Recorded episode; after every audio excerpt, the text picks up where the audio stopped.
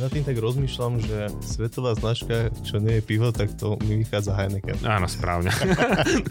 tých hulvátov, tých primitívov, ktorí nepatria na ten futbal, vyhnali. Inak vedel si, že Štefánik mal lístok na Titanic a nešiel tam vtedy na, nakoniec? To, to stále vysvetlím, že pičo není nadávka, to je jak ty vole na, v Prahe. Páči sa mi, že častokrát upozorňuješ na to, že svet nie je čierno A to cestovanie vtedy bolo úplne iné, že my si dneska odletíme povedzme na Tahiti, si tam za 18 hodín a frflame, že aký to bol náročný let a tak ďalej, že tí ľudia cestovali loďami niekoľko týždňov, aby sa tam vôbec dostali a potom niekoľko týždňov zase naspäť. Zoberme si našich predkov, keď išli z východného Slovenska smerom do Ameriky. Počúvate podcast Dorozumenia. Z dielne Československej iniciatívy, ktorej stále záleží na tom, aby sme si rozumeli.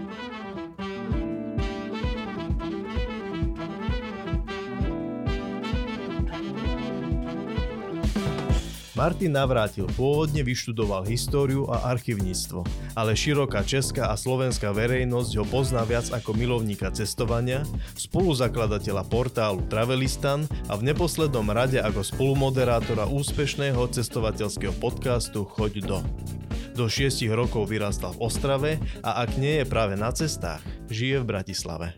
Martin, vítam ťa v podcaste do rozumenia a ďakujem, že si si našiel čas medzi cestovaním a cestovaním. Ďakujem pekne za pozvanie. Je o tebe všeobecne známe, že si pôvodom Ostravák, do 6 rokov si tam vyrastal, potom ste sa presťahovali do Bratislavy.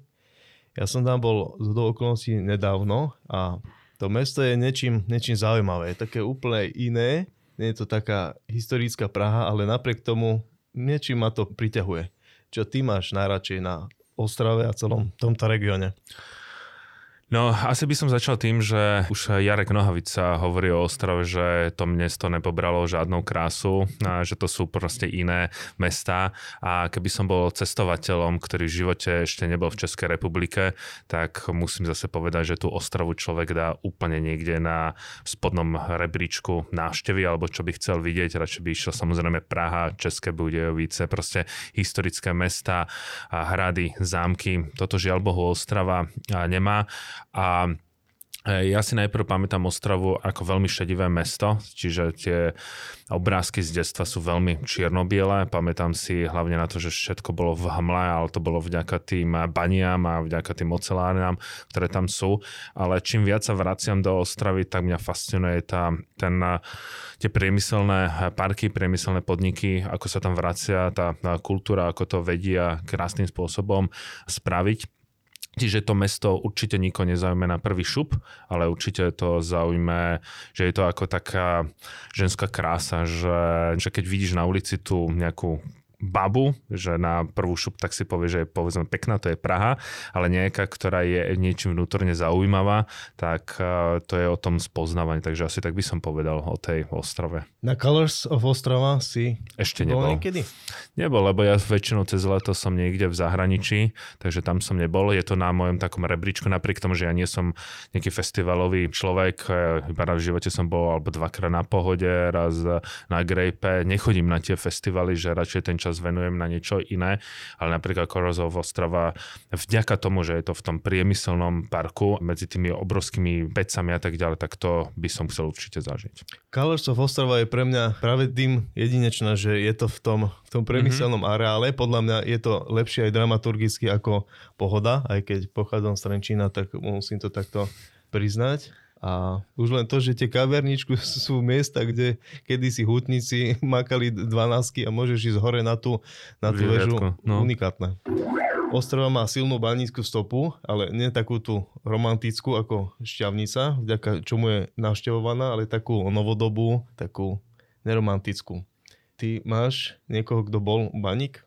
No, otec e, išiel do bane, ale dalo by sa povedať, že trošku takým e, nedobrovoľným spôsobom, pretože a napriek tomu, že baníci v, v rámci socialistického Československa zarábali nemalé e, peniaze a vlastne tam e, sa častokrát hovorilo, že v Ostrave sa žralo, to znamená, že mal si toľko peňazí, že si si mohol dovolovať také veci, čo bežný občan Československa si nemohol dovolovať, ale tá životnosť tých baníkov bola úplne niekde inde.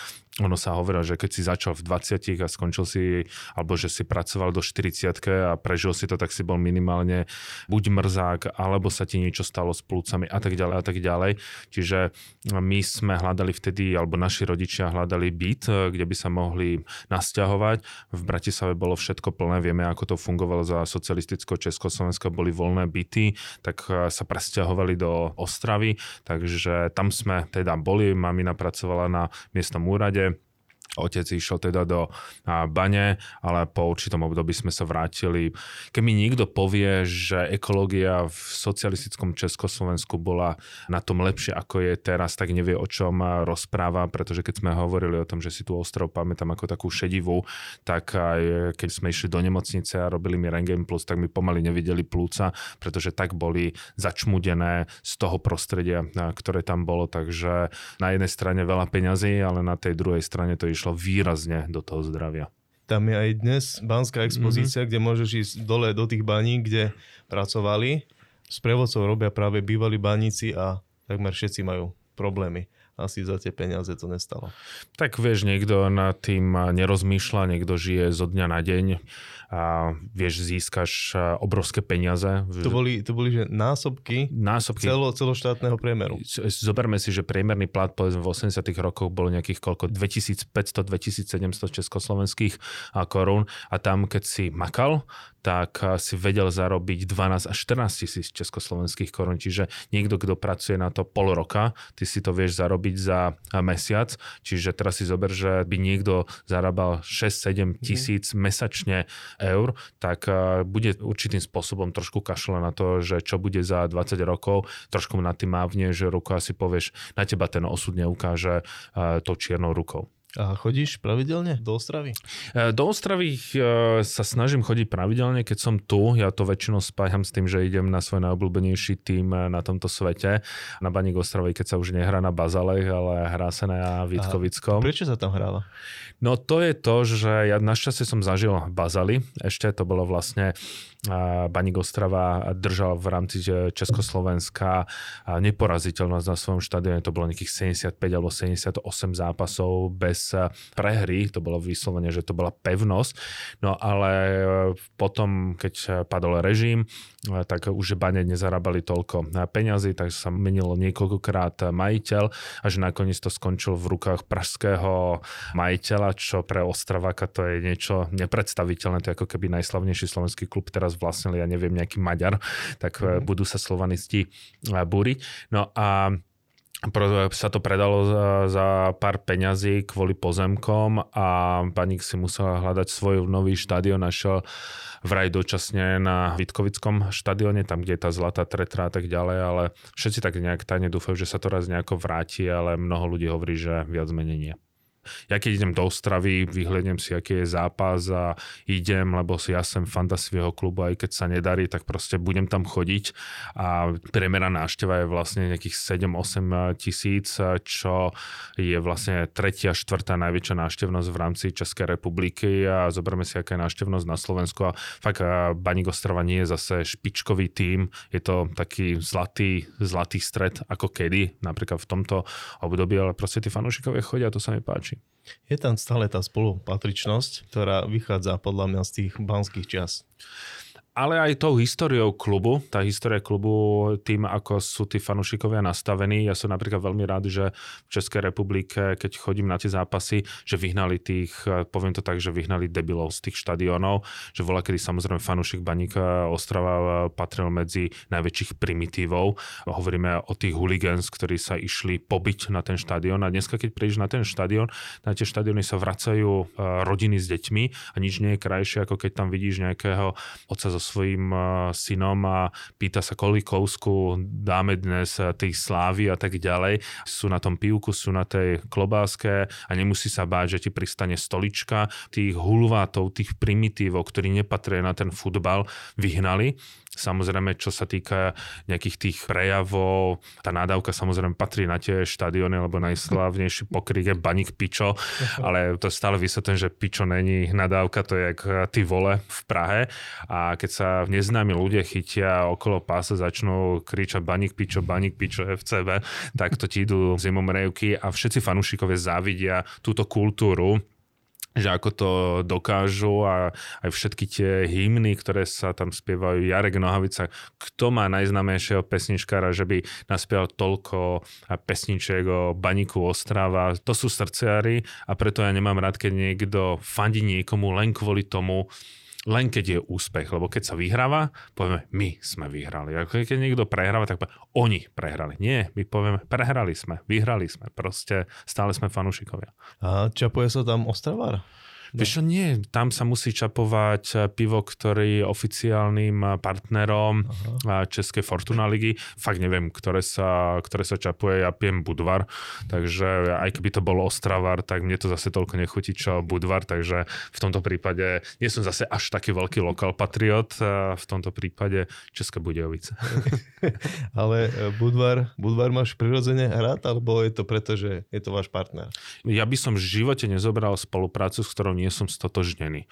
Máme spoluprácu s Budvarom, ale je to prirodzené, všetci vedia, že to pijem. Aj na veľká svetová značka prišla normálne za mňou, že by mi zaplatili niekoľkonásobne viac, čo mi platí Budvara. Ja som povedal, že ja to nepijem a poprvé to mhm. nepovažujem za pivo. Ešte ti dáme viacej. Ja, že, ale ja to nepijem, chápete? Nepijem. Keď nad tým tak rozmýšľam, že svetová značka, čo nie je pivo, tak to mi vychádza Heineken. Áno, správne. a vieš, čo mi vrta hlavou dlhé roky a ešte som nikde nenašiel odpoveď, že názov Dolní Vítkovice znamená dolní ako dolné, alebo dolní ako banické. Vieš túto etymológiu, toto ja to zase až tak nejako neovládam, takže som ostravák, ale zase to, toľko tam nežijem, aby som vedel zase tieto nuancy. Precestoval si značnú časť sveta, končiť asi ešte nekončíš, ale zároveň máš rád Slovensko a celkovo domáce cestovanie, slovenské aj české, predpokladám. Vedeli by sme si teraz povedať pár takých miest, ktoré by mal každý navštíviť? Dneska je v rámci cestovania veľmi populárne chodiť na tie menej známe miesta a hovoriť o turistických a neturistických miestach. Ja som prednedávnom, začnem zase takou obklukou, sa stretol s inými Slovákmi teraz v Kodani, a ktorí hovorili, že na Slovensku všetko poznáme, e, že to už e, ťažko sa niečo objavuje a ja s tými ľuďmi absolútne nesúhlasím. Takisto nesúhlasím rozdeľovať veci na turistické, neturistické, proste sú menej známe a ešte menej známe alebo známe. A ja stále vravím, že na Slovensku napriek tomu, ako sa niektorí ľudia vyhlasujú, že akí sú hejslovákmi, tak ich častokrát nachytám o tom, že to Slovensko absolútne nepoznám. Nielen čo sa týka histórie, ale aj to, čo sa ukrýva na tom eh, Slovensku. Samozrejme, keby som teraz dal anketu, vymenujte mi tie najvýznamnejšie alebo najkrajšie, alebo to, čo je najobľúbenejšie, tak určite sa tam dostane Šťavnica, dostanú sa tam Tatry, dostane sa tam povedzme eh, Levoča a tak ďalej, ale nedostanú sa tam napríklad také miesta, ktoré sú z môjho pohľadu, z pohľadu človeka, ktorý vyštudoval históriu a v kontexte stredovekej eh, Európy miesta, ktoré nám závidí celý svet. Nám nezávidí žiadnu šťavnicu. Teraz nechcem uraziť že nikoho zo šťavnice. Nezávidia nám oltár majstra Pavla eh, z Levoče. Samozrejme sú to krásne veci, všetko. Ale svet nám závidí úplne iné veci, ktoré chodia viac našťovať ako my, samotní Slováci, na ktoré by sme boli hrdí. A to sú tie gemerské kostolíky na Gemery. Málo ľudí tuší, že tie kostolíky malovali eh, maliari, ktorí pochádzali z Talianska, ktorí v Ríme malovali pre najvýznamnejšie vtedajšie rodiny. A keď som videl Nemcov, ako ochkajú a oni hovoria, že by toto nikde v živote nevideli, nech si ľudia dajú teraz do vyhľadávaču Ochtina alebo gotickú cestu, tak uvidia niečo, čo im padne sánka a vtedy pochopia aj ten môj samotný výrok. Kto tam chodí? Málo ľudí. Teraz keby som dal tú anketu, boli ste v Štítniku, boli ste v Ochtine, tak ľudia povedia, a čo tam je? A to je to, že my to nepoznáme. A Jednu vec, ktorú som ešte veľmi tak hrdý a vráca tam vraciam, sú drevené kostolíky na východnom Slovensku, ako v okolí Svidníka, tam keď ideš na Duklienský priesmiek a tak ďalej. Tam zažiješ takéto cestovanie, ktoré každý chce zažiť, že prídeš do toho dreveného kostolíka, ten je zavretý nápis, že choďte za, ja neviem, tetou Olgou, číslo domu 27, ty tam prídeš, zaklopeš, ona tam varí guláš a ona ti tam, že zoberte si ten kľúčik a otvorte si, ale keď budete odchádzať, tak len zasnite, aby nám zase niečo nevyhorelo a ty tam ideš. Máme krásne veci, krásne veci, ale my stále chodíme na tie isté a mám pocit, že sme odmietli chodiť e, alebo objavovať iné veci. Aj napríklad veľa ľudí povie, že v Bratislave všetko poznajú. Ja som z Bratislavy, že nepoznáte všetko. Viete, kde je prvý panelový barák vôbec v, v celom Československu, že my máme vychodené cestičky a stále chodíme tými istými vychodenými cestičkami, že aj v tej Bratislave, keď idem niekde domov, skúste ísť inak, alebo keď ideš do centra mesta, stále ideš tou istou viac menej. Napríklad veľmi dobre to robí Authentic Slovakia, ideš starou Škodovkou a ten chalanisko, on to samozrejme robí pre zahraničných, ale išlo som aj e, ja, akože chcem sa pozrieť na mesto iným pohľadom, pohľadom turistu. A vtedy som objavil veci, ktoré, o ktorých ideš okolo asi slepý, lebo to nevnímaš, máš pocit, že to je normálne. Takže máme to extrémne veľa, len sme leniví to objavovať. Ja som tu mal pripravené, aby som ti vedel aj nejak eh, smečovať, oblasť Polonín, čo súvisí s tým mm-hmm. severo, severovýchodom.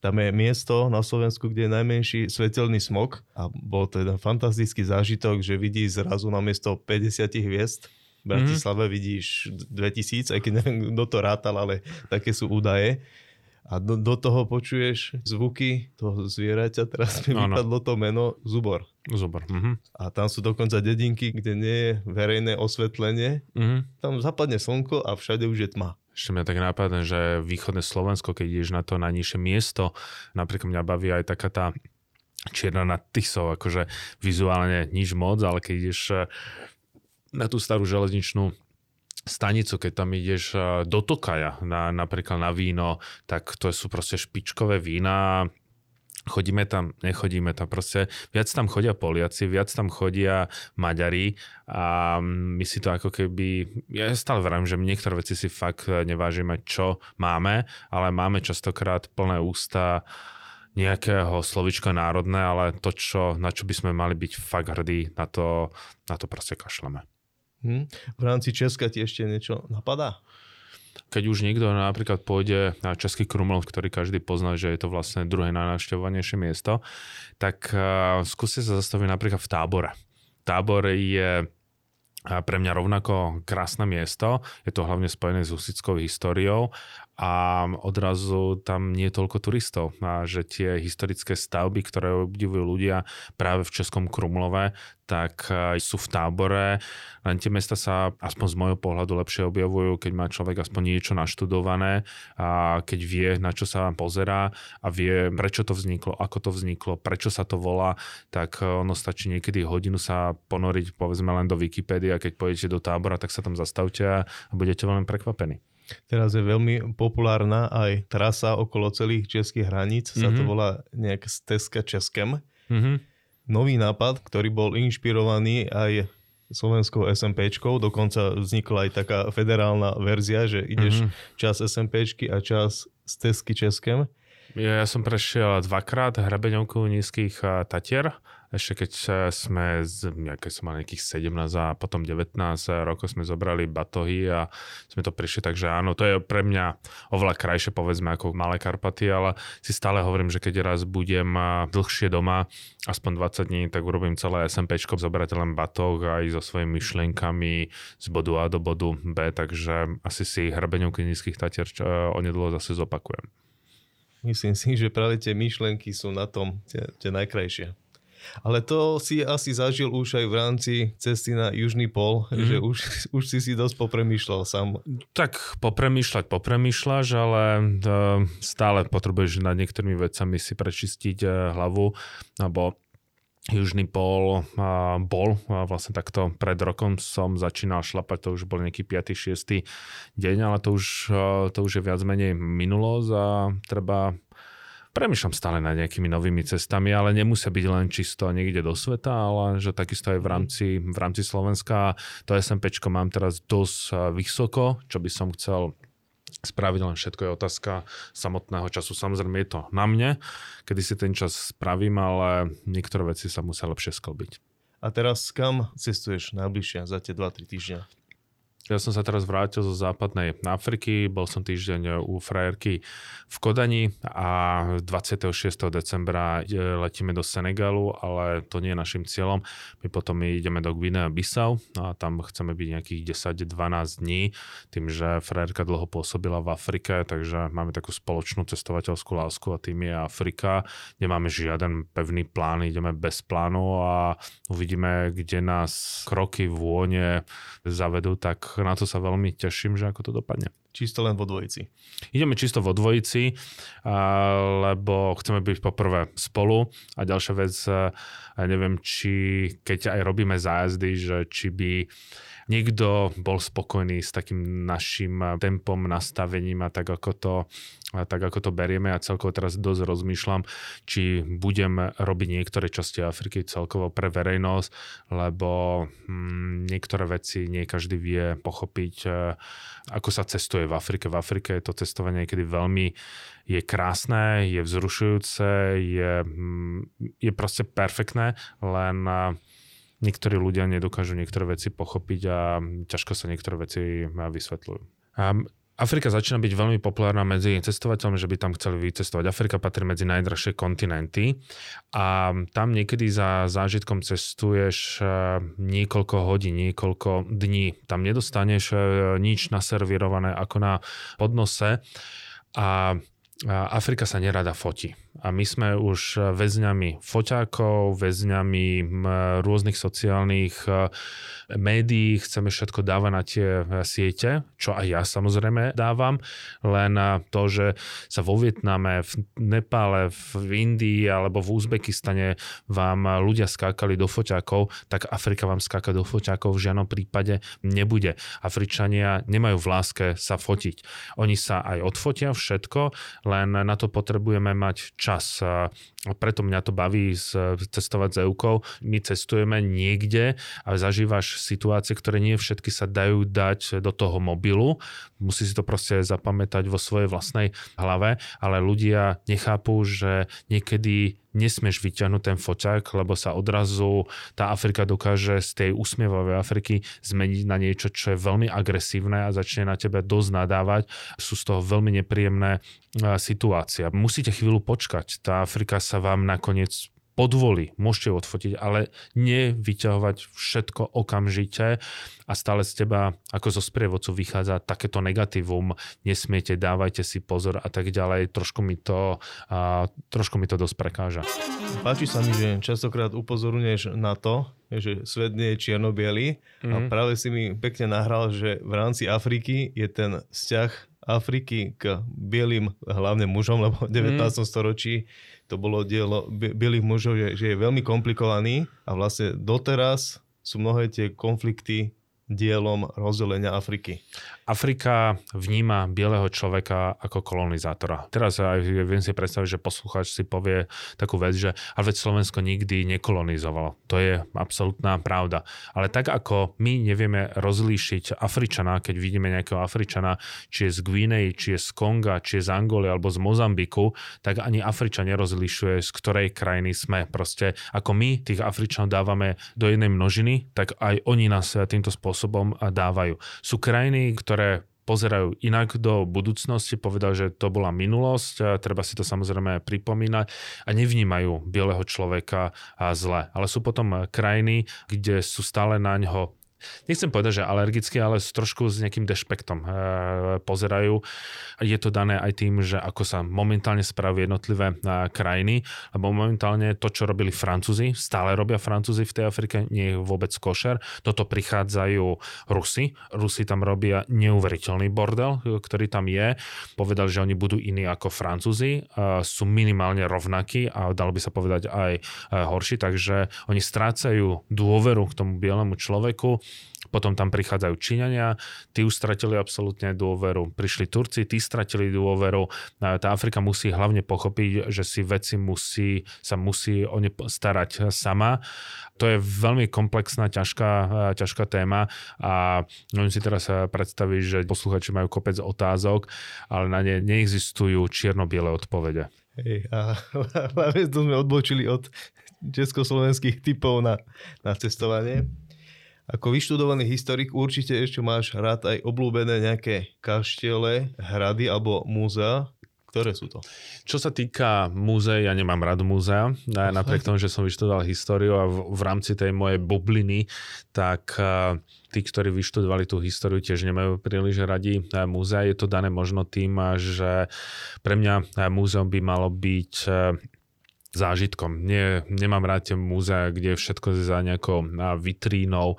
Mám veľmi rád ten západný koncept, že si môžeš niektoré veci ohmatať, samozrejme nie je originál, ale majú byť interaktívne podľa mňa múzea. Nie sa pozerať cez nejakú vitrínu, cez nejaké suchopárne, suchopárne fakty, ja som teraz bol napríklad v múzeu v Grónsku a to bolo urobené tak interaktívne a pritom mnoho ľudí si povie, že čo je na tom zaujímavé. A tam som sa napríklad dozvedel, keď sa pozrieš na grónske kroje, tak oni majú svoj pôvod na Morave, alebo tam prišiel jeden moravský alebo cestovateľ z Moravy a priniesol jeden vzor a vtedy to používajú všetci grónčania za svoj vzor. A čo sa týka hradov, Slovensko má aj ďalší unikát, ktorý si málo uvedomujeme. Slovensko má vlastne najviac hradov na, na kilometr štvorcových v rámci celej Európy, ako sa o nich staráme, to vieme sami, koľko do toho dávame peňazí. Ja mám veľmi rád tie hrady, také tie úplná klasika, akože Oravský a tak ďalej, že tam tie hrady mám vo veľkej láske a len my sa vzdávame trošku tej histórie. Ja som v tomto veľmi negativisticky naladený, lebo keď vidím, čo ľudia dokážu ako vedia otočiť históriu, ako vedia si povymýšľať niektoré veci, tak to je na zaplakanie. A v rámci českých hradov a zámkov máš nejaké obľúbené? Mm, milujem Pražský hrad. Mám veľmi rád Pražský hrad, keď je to spojené s tou históriou, tak ja som jak v 7. v 7. nebi, takže Svatovícka katedrála, čo je vlastne tie súčasťou hradu, takže toto je pre mňa asi jeden z najhradov na celom svete. Mm-hmm. Betlery si bol? Nie. Ten nebol. je teraz tak pekne urobený mm. a ten je práve krásne spojený s tým príbehom horno-uhorskej šlachty, mm-hmm. pretože my nemáme vôbec spojitosť historickú veľmi s tou horno-uhorskou šlachtou, lebo väčšinou rozprávala po maďarsky, ale práve ľudia Betliari sa to snažia troška napraviť, lebo tam bol ten významný rod, teraz mi vypadlo to meno, ale jeden z najvýznamnejších horno-uhorských rodov, ktorý aj vo vysokej politike potom zohrával v 19. storočí úlohu. Nespomeniem si. No inak, keď rozprávaš práve o, Uhorsku a toto je veľmi zaujímavé, že ako sme sa vzdali časti našej slovenskej histórie, lebo keď sa povie Uhorsko, my tam stále dávame rovná sa Maďarsko. A to je úplná blbosť. To tak vôbec nemá byť. Keby sme sa spýtali ľudí, ktorí žili v 19. storočí, či sa cítia byť Slovákmi alebo Maďarmi, tak ti povedia, že sa cítia byť Uhrami.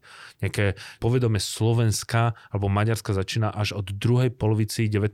storočia, ale to je len medzi tými intelektuálmi. Medzi bežným obyvateľstvom skôr si dávali, že boli lokál patrioti. My sme, povedzme, ja neviem, z Terchovej, ten je z Košíc a tak ďalej. Nehovorili, nerozdielili sa na Slovensko Slovak Maďar, my sme vlastne čas našej histórie, aj našich kráľov, lebo uhorskí panovníci neboli maďarskí panovníci, lebo po Arpadovcoch to boli zase úplne iní panovníci. My sme ich to takto proste im to darovali. Napríklad aj tie kaštiele, zámky, keď sa povie uhorská šlachta, alebo niečo tak si povie, a to sú Maďari. Nie sú. Nie sú, to, to, boli, to boli naši. Proste to Uhorsko je aj naše aj chorvátske, aj maďarské, aj rumunské, aj naše. Čiže tak. Už sme spomenuli, že si pôvodne vyštudovaným historikom, aj keď veľa ľudí ťa pozná ako milovníka cestovania. A predpokladám, že máš ako fanúšik dejín aj svoje obľúbené historické postavy československé. Ktoré sú to? Tak pre mňa sú to Masaryk, potom je to Václav Havel, jednoznačne Potom Štefanik, ale hlavne obdobie československých legionárov. To je tiež ten rozdiel medzi českou historiografiou a slovenskou historiografiou, že v Čechách sú veľmi hrdí na týchto legionárov, lebo to bol jeden z najvýznamnejších vojenských eh, počinov prvej svetovej vojne, a to povedal aj najvýznamnejší francúzsky eh, generál, že nikto neveril tým Čechoslovákom, že sa dokážu prebiť cez celé Rusko a držať eh, si to svoje nastavenie morálne, že sa nevzdajú a že pôjdu pomôcť tomu Československu a tak ďalej a tak ďalej. No ale potom môžu to byť aj žijúci, žijúci ľudia. Napríklad som veľmi hrdý na bývalého premiéra Odora, ktorý ukázal, že ako by to mohlo byť a dúfam, že to bude osoba, ktorej sa ešte veľa bude rozprávať v histórii. Ty si sa aj vybral po stopách legionárov mm-hmm. po transsibírskej magistrále. Je to vec, ktorú odporúčaš, aj keď teraz sa to asi nedá veľmi cestovať do Ruska, ale je to vec, ktorú no. si mne ako fanúšikovi histórie odporučil? Ono sa dá cestovať eh, do Ruska, nie je to žiaden eh, problém, ne, nepoločíš z Európy, ale musíš ísť cez Istanbul alebo mm. a, cez nejakú inú a mimo európsku krajinu, takže cestovať sa tam dá. Čo sa týka, ja by som to všetkým odporúčal, tam zase narazíme na iné videnie sveta, lebo my ich tu vnímame ako hrdinov a ja ich vnímam ako hrdinov, ale treba to zobrať aj trošku z takého iného pohľadu, že nie všetci sa správali slušne. Ako vždy ide nejaká armáda, tak robí aj nejakú neplechu. Ja poznám napríklad jednu pani, kde jej pradedo bol v legiách a v denníku našli, ako tam niekoho znásilnili. Čiže, a to nie je teraz ospravedlné, proste žiadna armáda nikdy neurobi len dobro, ale urobí aj nejaké to zlo. A preto, keď cestuješ aj tou transsibirskou magistrálou, tak sem tam nájdeš na niektorých vlakových staniciach ako tunak Červená armáda, respektíve bolševici boli vykinožení práve československými legionármi, čiže vieš to študovať aj z toho pohľadu, z druhého pohľadu, keď sa rozpráva s ľuďmi, ktorí sa zase tomu venujú v Rusku, tak dostaneš vlastne tú inú spätnú väzbu, ale je tam obrovské množstvo hrobov práve československých legionárov, ktoré sa stará tá obec legionárska a takisto aj veľvyslanectva, ktoré sa o to, o to starajú, hlavne České veľvyslanectvo. Takže aj napríklad v Ekaterinburgu, aj vo Vladivostoku nájdeš práve hroby na legionárov, takže nájdeš pamätníky, miesta, ktoré sú veľmi späté s tými legionármi. O tom je aj pekné múzeum v Prahe, ktoré už sme mm-hmm. spomínali, tak to by sme chceli aj poslucháčom odporúčiť. Je na, na IPáku a je vstupné, dobrovoľné, čo som bol úplne prekvapený, že ešte existuje také pekné muzeum s dobrovoľným príspevkom. Inak vedel si, že Štefánik mal lístok na Titanic a nešiel tam vtedy na, ne, nakoniec? Ne, ne, ne. Neviem, okay. z akého dôvodu tam nakoniec nešiel. Mm-hmm. Celý príbeh by možno nakoniec nebol. No, úplne iný. Československo by nevzniklo a my by sme boli stále úhry. Som robil prácu o Jankovi Jesenskom. Janko Jesenský nie len ako spisovateľ, ale takisto ako politik a takisto ako aj legionár. A on bol aj osobným dôverníkom práve v Rusku Štefanika. No a Štefanik napríklad vôbec nechcel, aby Slovensko eh, bolo samostatná krajina. On chápal tým, ako bol vzdelaný, tak eh, chápal, že Slovensko nemôže byť samostatné. On z, napríklad vôbec nemal rád slovenskú náturu v tom danom období. Bol veľmi sklamaný, a že ako ho Slováci ohovárajú, lebo Štefanik bol brutálne intelektuálne niekde inde a zase nalejme si čisto vina, keď niekto intelektuálne vyčneva, tak na Slovensku to nie je príliš eh, brané pozitívne. To je do, do dnešných dní. To je do, do dnešných Ten dní. istý problém mal Štúr Štefanik Masaryka vlastne stále. Slováci sa pred samotným Masarykom stiažovali na Štefánika. Štefanik bol v roku 1917 veľmi smutný z toho, ako Slováci medzi sebou nedokážu držať, držať pokope, že radšej utekal za Čechmi. Ale to bolo práve v tých denníkoch v roku 1917. A keď som toto chcel dať do tej práce, tak ten na, na, tej, na tej katedre hovoril, že chcete vôbec prejsť cez tú skúšku, lebo toto mnoho ľudí nedokáže prežiť. Mne sa páči, ako to napríklad robia na západe, že proste každý z nás má temnú stranu, tak aj o tom sa rozpráva, dostaneš lepší pohľad na tú danú spoločnosť, pretože to, čo je dneska, že Štefanik len o dokonalosti sa hovorí, ale každý mal nejakú dark side, veď to je v poriadku, veď aj my máme, každý z nás, kto to počúva. Určite, že len to, že Milan Rasislav Štefanik bol sukničkár a mal veľa dlhov, tak to už je tienistá A vidíš, a to, si, a to si nejaký Slovak povie, buchne si s tým kríglom po stole, povie, ale to je v poriadku, tak toto mám byť ano, a tak ďalej. A potom sa pýta, rodiny, a potom poviem, že kde tá tradičná rodina do frasa? Dostávame sa k rýchlemu jazykovému kvízu. Martin, si pripravený no, preniknúť uvidím. do československých nuans? Uvidíme, či som pripravený. Ako sa po česky povie čajka? O, no, to je to. Keď to budem uh, počuť, jak sa to povie, tak to budem určite vedieť, ale teraz na prvú ma to nenapadá. Je to racek. Racek, no. Hm. Ako znie slovenská spisovná verzia slova pomazánka? Slovenská verzia pomazánka? No to je to, že my v rodine používame pomazánku, takže teraz si to nepoviem ako nátierka teda. Áno. Dobre, ale my napríklad doma vôbec nepovieme nátierka, my povieme pomazánka. Ani, ani my sme to nepoužívali a preto som to tam nachystal. Čo znamená fráza kapnúť božskou? Kapnúť božskou, to, je, to sú presne tie výrazy, keď vieš, že čo to znamená, ale teraz to nejakým svojom vysvetliť, že v, v rámci nejak, nejaké diskusie, že dáš niečo také ako že nejaké trefné, alebo niečo, neviem presne. No presne by to malo byť, že povedať pravdu alebo sa priznať. OK. Český preklad slovenského slova cícer znie Slovensko cícar v češtine je, cez toho sa robí humus, takže idem na to a na prvú nedám. Je to cizrna. To, to by som asi nedal teraz. A posledná? Zatiaľ len jedno som vedel, to je dobré. Podobne, podobne. To je, to je tým, že je skoro ráno. Nie, nie, nebudem sa vierať, nie je to skoro ráno. Čo alebo kto je to hežmánek? Hežmánek, no to, to je čaj, eh, čaj nie? A teraz je, že čo to vlastne, ktorý druh čaju je a Heržmany. Heržmany, to bol aj, myslím, aj jeden český herec, ale no daj. Rumánček. No, to by som mi dal po slovensky. Hmm. v slovenčine toto slovičko viac nepoznám ako Heržmanek. Dobre, tak, takže len jedno som vedel. Musím mať to, no, jedno no, z piatich. No jedno, to je, to je štvorka, no. Čo už. Toto bol Martin Navrátil, moje meno je Tomáš Mareta a o dobrý zvuk sa postaral Michal Fedor. Ďakujem, že si prišiel. Martin. Ďakujem veľmi pekne. Do počutia a naslyšenou. Za týmto podcastom stojí iniciatíva dorozumenia.